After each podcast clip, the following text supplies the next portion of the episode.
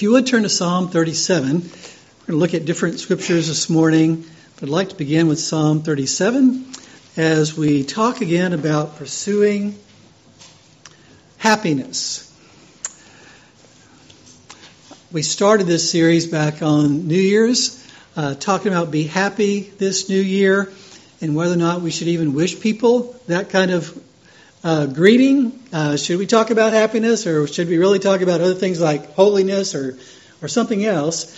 And we highlighted the fact that happiness is very much the pursuit of the Christian life when it's rightly understood. And that's why I mentioned uh, Augustine, who said, If I were to ask you why you have believed in Christ, why you have become Christians, um, Every man will answer, surely, for the sake of happiness. And Augustine is one of the greatest theologians in the history of the church. And so he would say that Christianity is very much about happiness. And so the idea that if I become a Christian, I have to give up all my desire for happiness is just a lie from the pit. It's a lie from the devil that uh, seeks to deceive us and actually to rob us of true and lasting happiness. Well, if you notice in Psalm 37, what we have here is actually a psalm that is very much about dealing with life in a fallen world, uh, dealing with uh, evil people and evil circumstances. And in the midst of this discussion of evil people and evil circumstances, we have this encouragement indeed this command to pursue our happiness. And so if you look at the very beginning of Psalm 37, it says, Do not fret because of evildoers. Be not envious toward wrongdoers, for they will quick, uh, wither quickly like the grass and fade like the green herb. Trust in the Lord and do good. Dwell in the land and cultivate faithfulness.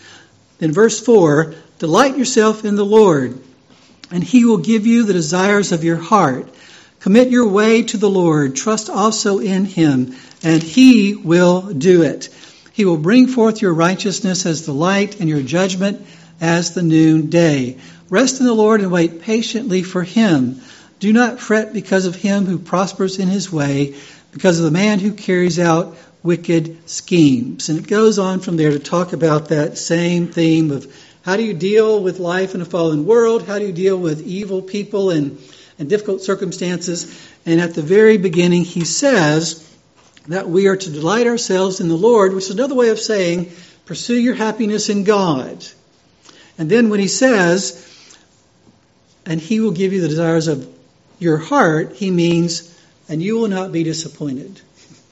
You pursue your happiness in God, if you delight yourself in the Lord, or seek to be delighted in the Lord, or with the Lord, however you want to put it, you will not be disappointed. He will give you your heart's desire. And what is the desire of every heart? The desire of every heart is to be happy. Uh, like we've mentioned Pascal before, he says all men seek happiness. And so there's no doubt that our heart's desire is to be happy. And yet the Bible says that happiness is not found apart from God, it's found in God. And so that's why we want to continue talking about the pursuit of happiness because if we don't believe that the pursuit of happiness is at the heart of Christianity, we won't understand how to fight sin and we won't understand how the world, the flesh, and the devil is always tempting us. Because it's always tempting us to believe that happiness is, a, is found outside of God, outside of Christianity, outside the Bible. It's found in the world. It's found in doing what I want to do and not doing what God wants me to do. And so we want to look at this. We'll look at several scriptures, uh, draw your, your attention to it as we go through this and just think this through this morning. The first thing I want to do is to highlight the fact that we do pursue our happiness, uh, whether we recognize it or not. And and it's just part of how God has wired us. He has wired us to pursue our happiness, and both Scripture and experience highlights that. Another scripture, you don't have to turn to these scriptures, but just listen carefully as I highlight some other scriptures. Isaiah 55 says, and God is speaking, Why do you spend money for what is not bread, and your wages for what does not satisfy? God is asking, why are you pursuing what will never make you happy? Then he says, listen carefully to me and eat what is good and delight yourself in abundance. Pursue your own happiness in what I offer you and promise you. In Galatians 5, Paul says, the whole law is fulfilled in one word in the statement, you shall love your neighbor as yourself. That's not a command to love yourself. That is a command to love others in light of the fact that you already love yourself. How do we love ourselves? We pursue our own good. We pursue our own happiness. So how am I to love other people? I'm to pursue their good. I'm to pursue their happiness. And if we're Christians, we know that's in the Lord. And therefore, I pursue other people's happiness in the Lord. And again, as Pascal said, all men seek happiness. The will never takes the least step but to this object. This is the motive of every action of every man. So Scripture highlights the fact that we naturally pursue our own happiness, our own good, and that's not a bad thing. The issue is where are we looking for that good and happiness? And even uh, our own experience uh, speaks to that. If you think about the Declaration of Independence, uh, the argument at the beginning for the Declaration of Independence and for our fight against Great Britain was the issue of happiness. It says we hold these truths to be self-evident that all men are created equal, that they are endowed by their Creator with certain unalienable rights, that among these are life, liberty, and the pursuit of happiness, however that might have been defined. Then it goes on to say, uh, we feel like we have the right to alter our relationship with Great Britain um, because it seems like it's for our, our own safety and happiness to do so that what Great Britain is doing to us, the King of Great Britain is doing to us, is against our own safety and happiness, and therefore it's right for us to do something different.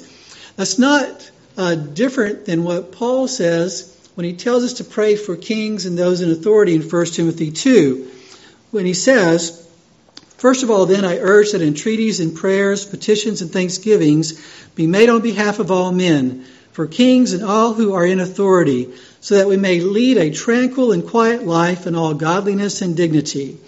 When he talks about praying for our authorities that we might live a tranquil and quiet life in all godliness and dignity, it's another way of saying that we might be truly happy. Just using different words. It's just a different way of speaking of being able to pursue our happiness in God without opposition. The reality is that um, the longer you live, the more you might wonder whether or not uh, happiness is just an illusion. Uh, people have great aspirations when they graduate from high school, as they begin to get out on their own, but give it 30 years and people might have a very different perspective on life and whether or not happiness can truly be found. The movie, The Pursuit of Happiness with Will Smith, in that movie, uh, Will Smith's character uh, begins reflecting on the Declaration of Independence and uh, what Thomas Jefferson wrote, the right to life, liberty, and the pursuit of happiness. And he asked the question to himself, uh, how did Thomas Jefferson know to put the pursuit of happiness in there and not just happiness? And then he goes on to say that maybe happiness is something that we can only pursue and maybe we can actually never have it. We have the right to pursue happiness, but we shouldn't think we're ever going to find it. Are We're ever, ever going to really happy, really find true and lasting happiness. There might be pleasures to be had, there might be experiences to be had, but will we really ever find full and lasting happiness? And the reality is not outside of God, not apart from God. And, and that's the message of Christianity, is that we can find full and lasting, forever lasting happiness in God through Jesus. That's why he came. And so um, you can argue that I, as a pastor, and other people who preach the Word of God and teach the Word of God are actually uh, joy brokers or happiness helpers or comfort consultants. And why would I say that? It's because Paul said it in 2 Corinthians 1:24. He said, "Not that we lord it over your faith, but we are workers with you for your joy." We're workers with you for your joy. That's happiness in God. Uh, that's what we're doing when we preach the word and we teach the word. We're pursuing your happiness. We want you to be happy. That's why we're telling you the truth. That's why we're proclaiming the gospel. And so he goes on to say, For in your faith you're standing firm. And it's all about faith, and we'll talk more about that in a minute. Just briefly, I touched on this the first time we talked about happiness at the beginning of the year. There are some important distinctions to make, and I can't spend a lot of time on this, but one distinction to make is that sometimes people say joy and happiness are two different things. And if we ask the question, are joy and happiness two different things? The answer is yes and no. Joy and happiness are different things if we define happiness as being happy with everything that's happening in my life that I can see. The reality is, we're not always happy with what we see and what's going on in our life in and of itself. Should I be happy about people suffering? No. Should I be happy about my suffering in and of itself? No. Suffering is a result of the fall. And sometimes it's the result of our own sin. Not always. But the reality is, when it says count it all joy when we encounter various trials or sufferings, it's not saying rejoice in the suffering itself. It's saying rejoice in the God over that suffering. Rejoice in the promises God has made to you through that suffering. Uh, count that this is going to result in your greater joy, the suffering that you're going through. And so, biblical joy is happiness in God and His love. I may not be happy with my circumstances per se, in terms of what I see, but I should be happy in my real circumstances. What are my real circumstances? My unseen circumstances. There is a God, and He loves me. And I know He loves me because I trust in His Son. And therefore, He's made me amazing promises that He will keep. And therefore, my joy and my happiness is found in my circumstances, but they're unseen circumstances to a great degree. God is unseen. And His subtle and secret work in my life and the lives of others is largely unseen. And therefore, even though what is seen in my life, I can say there's a lot of suffering, there's a lot of sin, but I see more than that. I see more than the sin and suffering. I see the God who has dealt with that sin and suffering in the person of his Son and has made me great and wonderful promises. And he's promised to work all of that together for my good. The second thing or distinction we should make is that the pursuit of happiness is not simply the pursuit of pleasure sin can be very pleasurable. And so if I define the pursuit of happiness as the pursuit of pleasure, I will give myself to all kinds of sin. But the pursuit of happiness is the pursuit of pleasure. Pleasure in God, the pleasure that God gives. The Bible says that in, in God's presence is fullness of joy, and at his right hand pleasures forever. God is not against pleasure. He's against sinful pleasures because they will never satisfy. They never last. There's the law of diminishing returns. There's the fact that they lead to death, not to life. And so there's a distinction between the kinds of pleasures that we're pursuing. Then there's a distinction with regard to the issue of doing what we want to do. The pursuit of happiness is not simply doing what we want to do. It is, in a sense, doing what we want to do, in that we should pursue our happiness because we, we want to do that. But the reality is, if I simply think that by doing whatever I want to do, I'm going to be happy, that's a lie. I may have to do the hard thing, which is maybe not what I want to do, but it's what God wants me to do. And God says, if you follow what I call you to do, you will have what your heart longs for. But if you simply follow your heart, your heart's going to lead you off a cliff. Your heart's going to lead you, lead you down the path of death unless that heart is renewed uh, by the Holy Spirit through the Word, and that heart is uh, in line with what God says is really good. The last distinction I'll just touch on very briefly is a person may argue that they are happy without God. And you'll find people that will say, you know, I don't need religion, I don't need God, I'm happy the way I am. I've got this nice car and this nice house, I've got this nice wife and my, my kids, and got a nice retirement, um, you know, vacation home on the lake. I'm good, I'm good. In a sense, they're content. They're happy without God. But what is the problem with that? Everything that they would say gives them contentment and happiness is something that is ultimately from God. It's a common grace gift. God blesses even those who don't trust Him and love Him and know Him, all kinds of common grace gifts. But ultimately, one day that's going to come to an end. And God will give us what we really want. If, if, we, really want, if we really want a life without God, then ultimately, he, he will say, okay, I'll give you the life without me. What you don't understand is all the good things you enjoy here is the fruit of me. So to take God away is to take all the good away.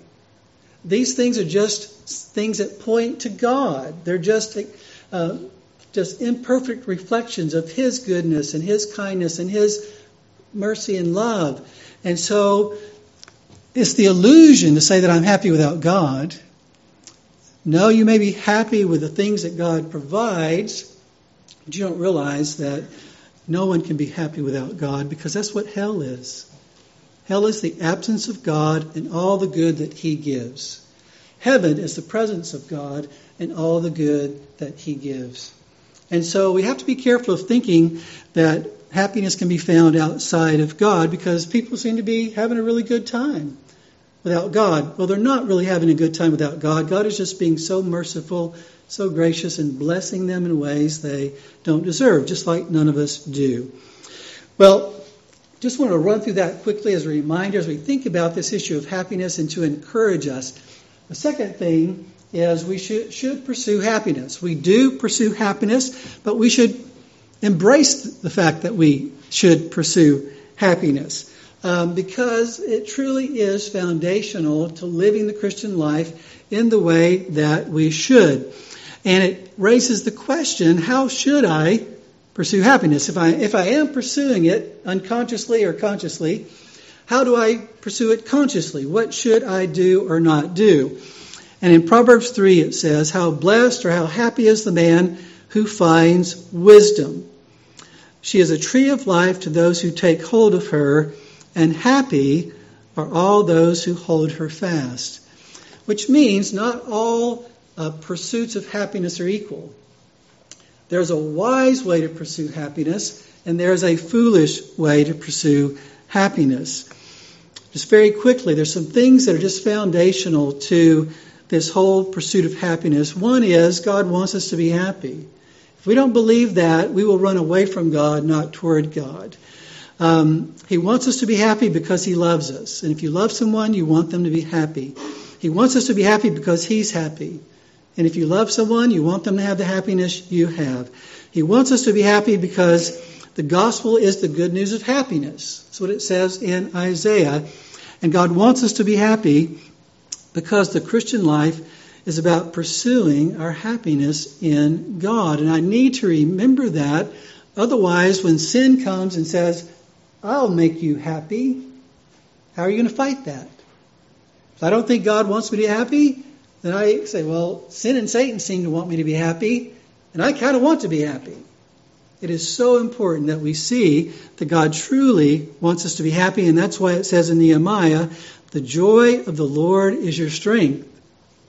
The pursuit of happiness in God is your strength. The second premise is God commands our happiness, which means we don't have to be afraid of the Bible. Don't have to be afraid of reading what God calls me to do. Because many times we read the Bible and it sounds like God is commanding my unhappiness.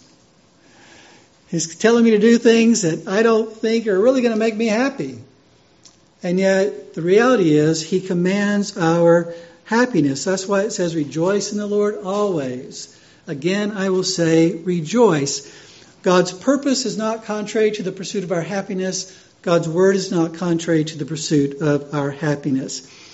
Ultimately, it means if we want to grow in happiness, we must grow in trust and love. And that's why it says in Galatians 5 For in Christ Jesus, neither circumcision nor uncircumcision means anything but faith working through love. It all comes down to that.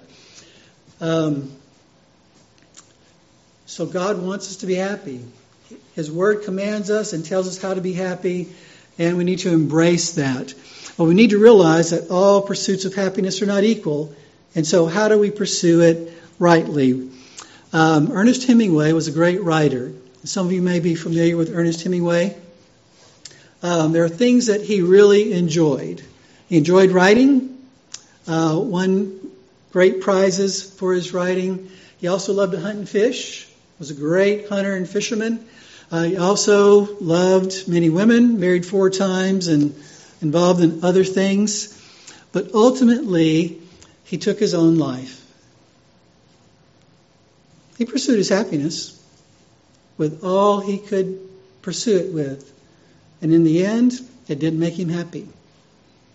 Money, success, fame, women, none of those things ultimately made him happy. And he ended up taking his life, which is a truly sad, sad thing. And that's why it says in Proverbs 16:25, there's a way that way which seems right to a man, but its end is the way of death. And so we have to listen very carefully to what the Bible says is truly the way of life, lest we just naturally pursue the way of death. And the Bible says in all kinds of ways that it comes down to two things trust, and love. If you read through your Bible, in the New Testament especially, it's interesting how often faith and love go together. Uh, I've already read Galatians 5 6, where Paul says, What really matters is faith working through love. In Ephesians 6, it says, Peace be to the brethren and love with faith from God the Father and the Lord Jesus Christ. Colossians 1 says, We heard of your faith in Christ Jesus and the love which you have for all the saints. 1 Thessalonians 3 says, But now that Timothy has come to us from you and has brought us good news of your faith and love, then he goes on from there. 1 Thessalonians 5, But since we are of the day, let us be sober, having put on the breastplate of faith and love. 2 Thessalonians 1 says, We ought always to give thanks to God for you, brethren, as is only fitting, because your faith is greatly enlarged, and the love of each one of you toward one another grows ever greater.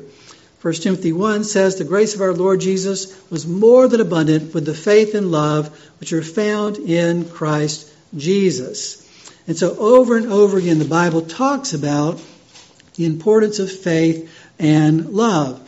And if you look at some of the uh, historic Reformed uh, confessions and catechisms, you'll see the same kind of thing. And one of the most famous is the Westminster Shorter Catechism. A catechism is a question and answer um, doctrinal uh, expose or expression of the truth, um, essential truths that was actually made for teaching children and for teaching new Christians. And so the Westminster Shorter Catechism starts out, has 107 questions, uh, talks about the Lord's Prayer, uh, talks about other things, but at the very beginning, it talks about what we're talking about. Uh, the first question is, what is the chief end of man? And the answer is, man's chief end is to glorify God and to enjoy Him forever. And there's a man named Thomas Vincent who wrote a commentary on the Shorter Catechism, and he'll ask questions of the questions. And so one of the questions he asks is why is the glorifying of God and the enjoyment of God joined together as one chief end? Not two chief ends, but one. To glorify God and enjoy Him. He says, because God has inseparably join them together so that men cannot truly design and seek the one without the other. They go together. You can't seek to glorify God without seeking to enjoy Him. You can't seek to enjoy God without seeking to glorify Him. He says they enjoy God most in His house on earth, do most glorify and enjoy him. He goes on to say, And when God shall be most fully enjoyed by the saints in heaven, he will be most highly glorified. He says the same thing that um, John Piper says. Uh, God is most glorified in us when we are most satisfied in him. So that isn't original with Piper. Even the Puritans were saying that long before Piper. He asks the question, why ought men chiefly to desire and seek the enjoyment of God forever? He says, Because God is the chief good, and in the enjoyment of God doth consist man's chiefest happiness. That's our greatest happiness, is to be found in God. Then he also says, we're to pursue um, the enjoyment of God forever because in this life it comes up short of all that we would desire. He says, God is imperfectly and inconstantly enjoyed here, and men cannot be perfectly happy until they come to the eternal enjoyment of God in heaven. So he highlights the fact that yes, there is an enjoyment of God, there's a happiness in God that we can begin to experience here, but the fullness of it is going to be in heaven. A second question the Catechism says what rule has God given to direct us how we may glorify and enjoy Him, God? The answer, the Word of God, which is contained in the scriptures of the Old and New Testaments, is the only rule to direct us how we may glorify and enjoy Him or God. So the answer to the question, okay, if it's true that I'm supposed to glorify and enjoy God, and pursuing my happiness in God is crucial to glorifying God, how do I do that? Do I just kind of follow my heart? Do I just kind of uh, watch Oprah? You know, how do I do that? And the answer to the question is the Bible is so crucial.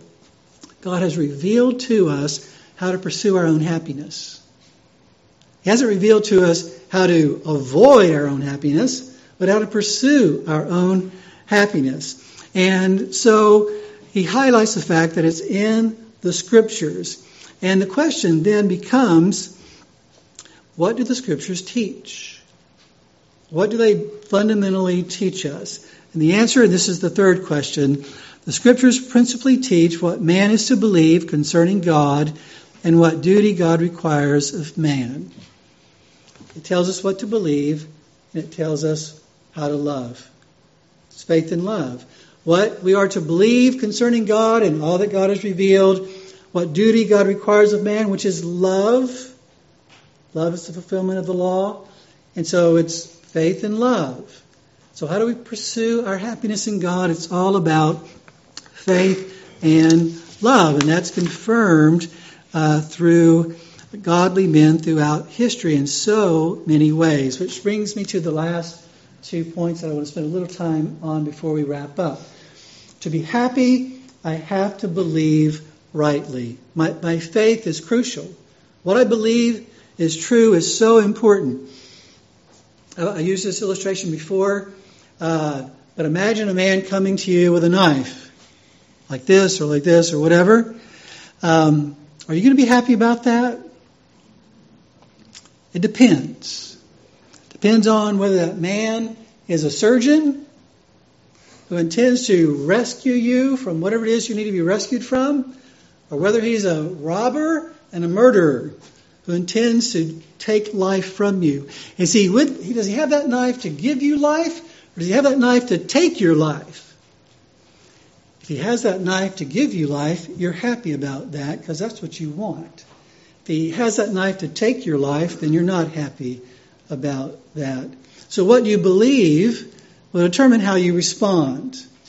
And the point is, it does matter whether or not we define that guy properly. If we think he's a surgeon but he's a robber, we might be happy about him coming, but we're going to die. We might think he is a robber but he's a surgeon and we're going to run away from him and not receive the benefit of it. So there are two things that are important that we believe the truth about things and that we trust in that truth. We trust our lives with that truth. And so the biggest threat to our happiness is lies. That's why it says in 1 Timothy 4 the Spirit explicitly says that in later times some will fall away from the faith, paying attention to deceitful spirits and doctrines of demons, lies. By means of the hypocrisy of liars seared in their own conscience as with a branding iron, men who forbid marriage and advocate abstaining from foods which God has created to be gratefully shared in by those who believe and know the truth. Now, what's going on there? It says these doctrines of demons are trying to take you away from what is good. Forbid marriage, for, forbid foods that God has given you for your enjoyment, for your good.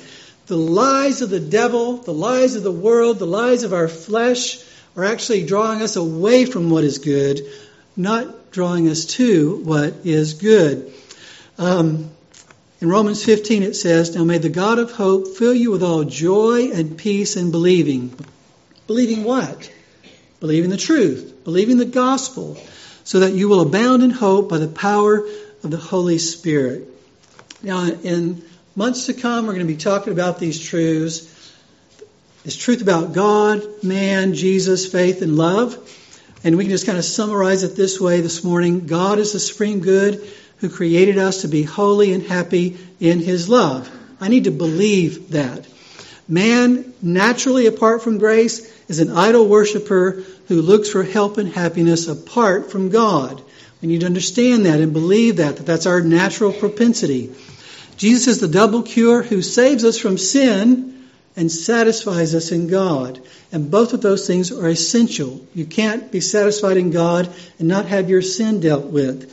Faith is trust in the promises that rest in Jesus and hopes in God for help and happiness. And love is the obedience of faith that submits to God's word and submits to God's sovereign will over our lives. You can't be happy and not submit to his word. You can't be happy and not submit to his sovereign will over your life.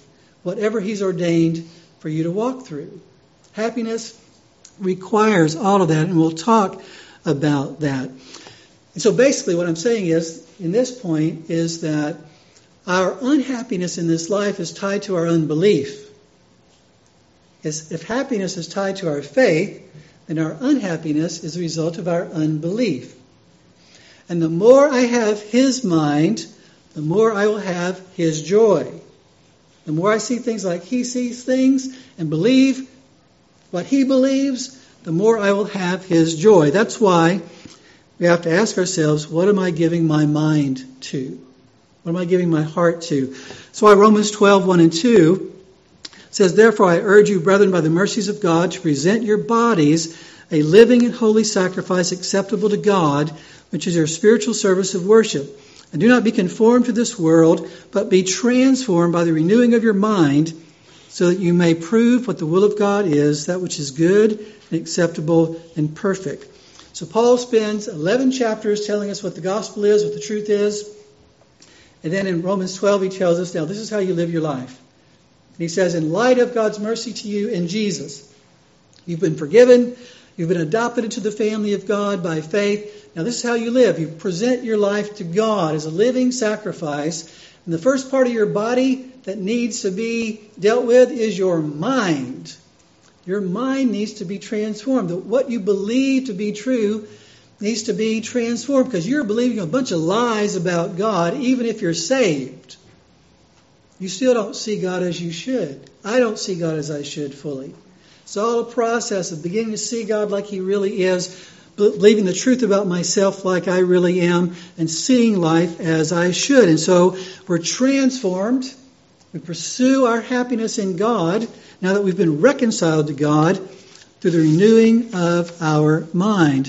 And that's why there are men like George Mueller, a great man of faith, who would say, um, in talking to young Christians, he would say, according to my judgment, the most important point to be attended to is this. Above all things, see to it that your souls are happy in the Lord. Other things may press upon you. The Lord's work may even have urgent claims upon your attention. But I deliberately repeat, it is of supreme and paramount importance that you should seek above all things to have your souls truly happy in God Himself. Day by day, seek to make this the most important business of your life. He says the most important thing is your joy in God, your happiness in God, whether or not your heart is rejoicing in God. And then he says, and let me tell you how that happens. And he says, when I was a young Christian, I didn't realize how important the Bible was. I neglected the Bible. And he said, I didn't read the whole Bible through and I didn't meditate on the Bible as I should. Therefore, I wasn't making progress in my joy in the Lord. So he says it is absolutely needful in order that happiness in the Lord may continue that the scriptures be regularly read. These are God's appointed means for the nourishment of the inner man. He said through his experience, I saw that the most important thing I had to do was to give myself to the reading of the Word of God and to meditation on it. So, what he's saying is the Word of God, faith comes by hearing, and hearing by the Word of God. He's not saying simply the reading of the Bible is going to make us happy, but knowing that God gives us faith through the Word means that as He gives us a stronger and stronger faith through our meditation on the Word of God, then our faith, will, our happiness in God will grow. Our joy in God will grow. And so he's encouraging us to realize that faith is crucial. And therefore, the Word of God is crucial to our happiness. And unbelief is what robs us of our happiness in God. In this life, we'll never be perfectly happy because we'll never be perfectly sanctified. We'll never be perfectly unbelieving. But we can grow in our faith and therefore, we can grow in our happiness in God too. Finally, let me just come to the last point. Not only is truth important, but practice is important. To be happy, I need to live rightly. Uh, there was a theologian named Karl Barth, who many people for many years considered one of the greatest uh, theologians in the 20th century. Well, evidently, recently, I'm not sure how recently, but recently, uh, they began to find some correspondence between Karl Barth and his assistant. He had an assistant. And they have come to find out that Karl Barth was having an affair with his assistant for many, many years, and as far as we know, until the end of his life, and there was never any repentance of that. And it went to the point where he actually um, brought her into his own home. And his wife went into a tailspin, severe depression, because she knew what was going on. And uh, his wife said, I'm going to divorce you if you don't get rid of her. And they had this little powwow, and Karl Barth essentially said, No. And they just went on from there. Nothing changed. And if you read some of the things that he wrote, you realize that he justified his sin theologically. He said, It cannot just be the devil's work, it must have some meaning and a right to live that we, no, I will only talk about me, that I love you and do not see any chance to stop this. Somebody has tried to understand exactly what he's saying there, and they've kind of said, this is, appears to be what, he, what he's saying. It couldn't possibly be that God intended for him to deny his affections for a woman who wasn't his wife, even though this is what Scripture clearly teaches.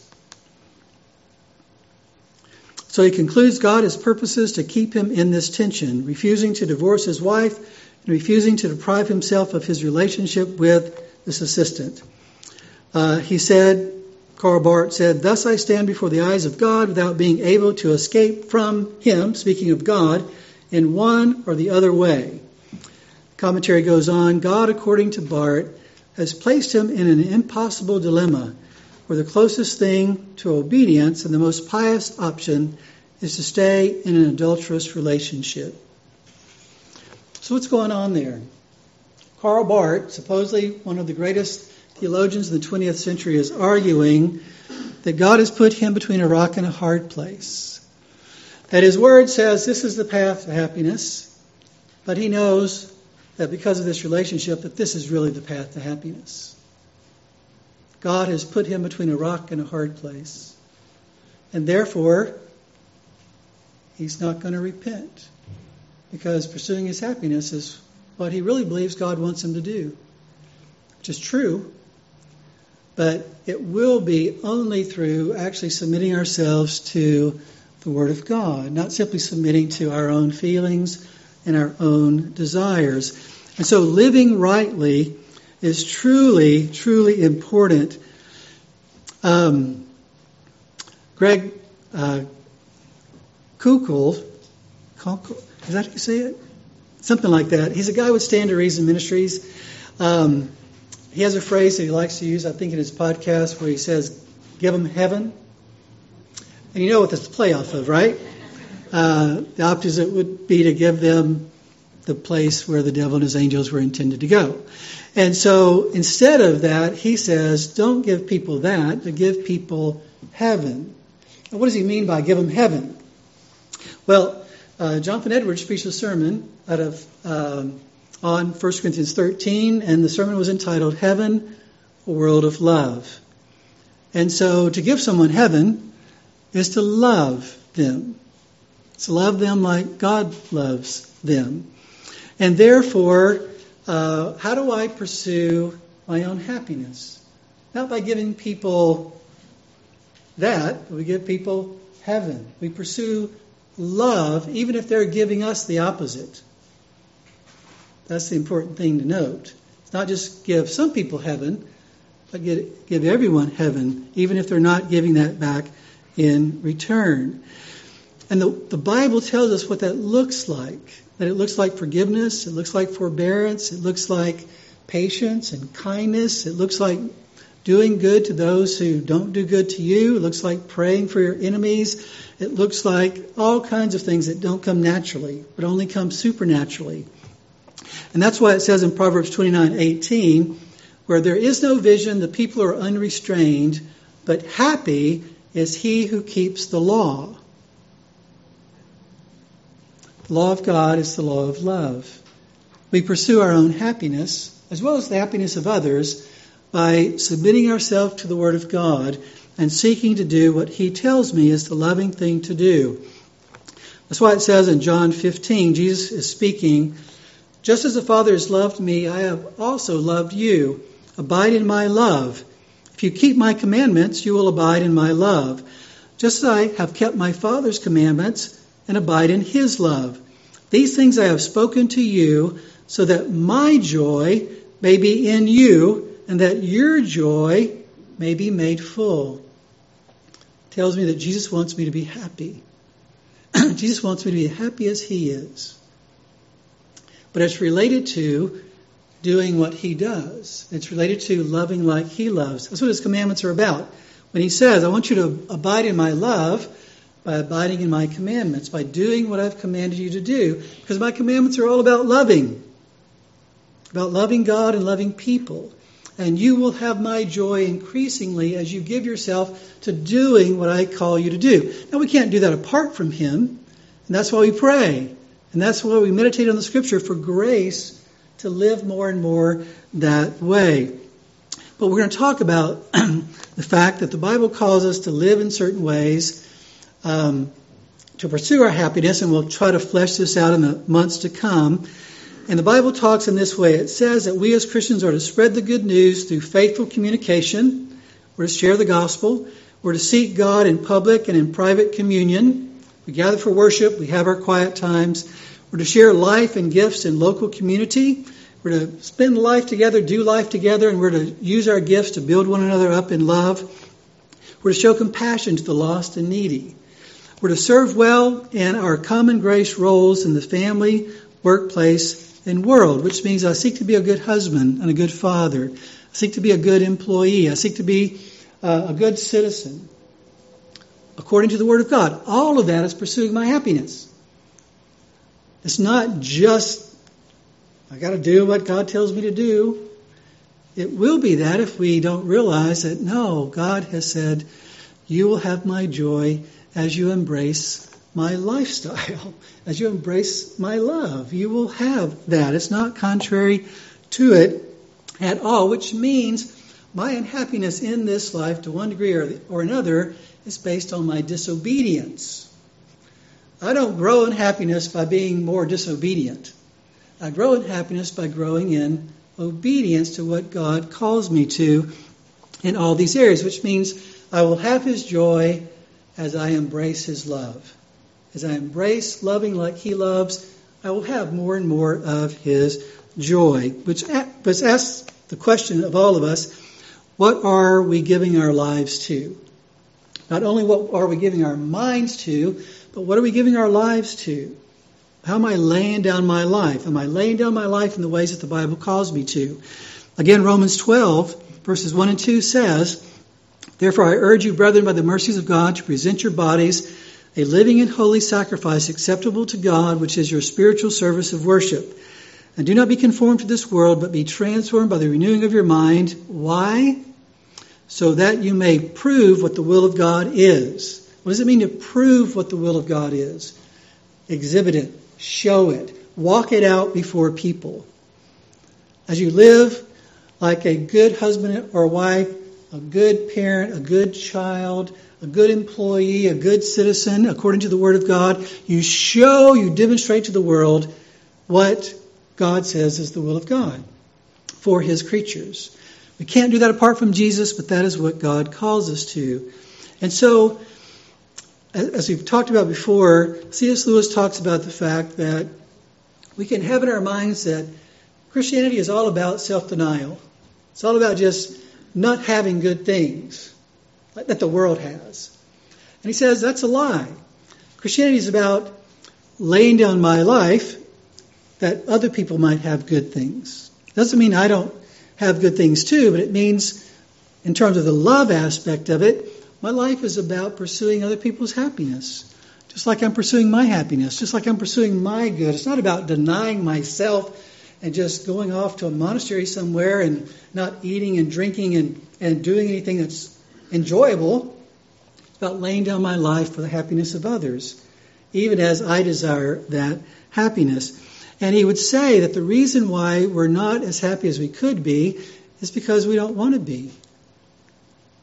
That's the whole point of the illustration when he says, It would seem that our Lord finds our desires not too strong but too weak. We are half hearted creatures fooling about with drink and sex and ambition when infinite joy is offered us, like an ignorant child who wants to go on making mud pies in a slum because he cannot imagine what is meant by the offer of a holiday at the sea we are far too easily pleased. He's saying if we just look to the things of this world for our happiness, things that will never last and never ultimately satisfy, we're acting like ignorant children and we're too easily pleased. It's not that we want too much, we want too little. If we want what God designed us to have, we'll want Him. We'll want all the pleasure, all the joy that only He can give. The reality is, we can't pursue our happiness and our good in God, our supreme good in God, until we deal with our supreme guilt. That's why we're about to celebrate the Lord's Supper, uh, because it celebrates Christ and what He's done for us. Because the only way I can be satisfied in God is if my sin is dealt with. And Jesus is the double cure who rescues us from sin and who satisfies us in God. That's why it says in Romans 5 much more than having now been justified by his blood, we shall be saved from the wrath of God through him. For if while we were enemies, we were reconciled to God through the death of his Son, much more, having been reconciled, we shall be saved by his life. And not only this, but we also exult in God through our Lord Jesus Christ, through whom we have now re- received the reconciliation. To exult in God means we jump for joy because we know that God is now our exceeding joy. And we know it because we've been reconciled to God through Jesus. So Martin Luther could say, if I could believe that God was not angry with me, I would stand on my head for joy. Forgiveness, reconciliation through Jesus is crucial to our happiness. So let me just close with these questions for all of us. First of all, are you and I pursuing our happiness as we should? Not are you pursuing it, because you are, and I am. Are we pursuing it as we should? Secondly, Are we resting in Jesus as our Lord and Savior? Because that's where it starts. We can't pursue our joy, our happiness in God without beginning there. Then, we have to ask ourselves, what are we giving our minds to? Are we feeding our faith? Are we just listening to lies, the lies of our own heart, the lies of the world, the lies of the devil? Are we giving ourselves to the Word of God on a regular basis? Then finally, what are we giving our lives to? Are we just living like the world lives? Are we laying down our lives for what God calls us to lay our lives down for? All of that is related to pursuing our happiness in God. And remember, God says, delight yourself in the Lord, and He will give you the desires of your, of your heart. You will not be disappointed if you do this. I will not be disappointed, but we will be tested every day and tempted every day to think that happiness is not found in this way. Let's pray. Father, we do thank you for the encouragement of your word. We thank you that it is your heart to make us fully and forever happy in you through your Son. Please help us to ask ourselves the question Are we pursuing happiness in you through Jesus as we should? To ask ourselves if we are, have been reconciled to you through Jesus. To ask ourselves what, what we're giving our minds to on a regular basis and what we are giving our lives to on a daily basis as well. Help us, Father, to pursue our happiness in you through Jesus, through your word, through living to love like you love, and grow us in it. In Jesus' precious name we pray. Amen.